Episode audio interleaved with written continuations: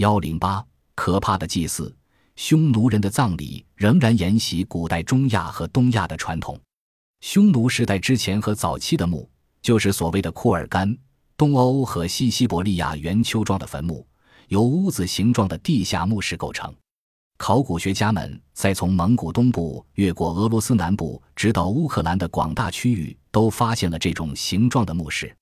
由于中亚高原上持续的严寒，它们得以很好的保存至今。其中的大部分应算作是斯堪特人的。斯堪特人的名字最先是由希腊人教开的。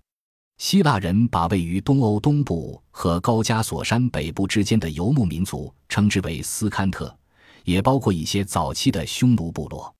因此，科学家们认为，从对斯堪特人的描写中能推出匈奴人的习惯和风俗。我们在蒙古高原上参观了一个库尔干。这个大约八至十平方米大的小房子，深约四米，墙和天花板原先由结实的梁支撑着，并由树桩装饰。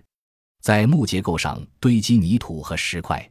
死者穿着衣服，带着武器下葬。斯堪特人为了死者阴间的生活，还将马匹作为随葬品下葬。